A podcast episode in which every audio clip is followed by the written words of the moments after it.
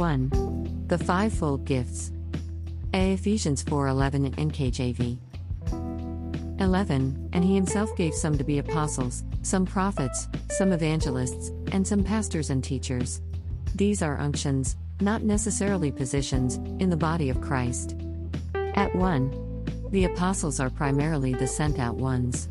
They do church planting, break hard grounds in places where the gospel is not being reached before.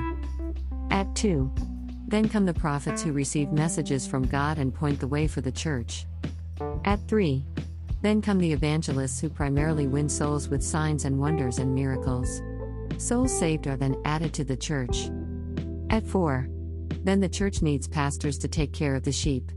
The primarily function of a pastor is to cast spiritual visions and to provide spiritual oversight.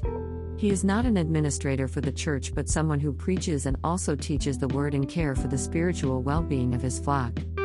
I, if you have aligned yourself in this function and yet do not love the sheep even to the point of giving up your life for them, then you need to examine whether it is the call of God for your life. Your life is exemplary of Christ Himself. 2. The apostles, the prophets, and the evangelists touch and go, but the pastors stay on to face his flock. Thus, the function of a pastor is the most difficult one. At 5.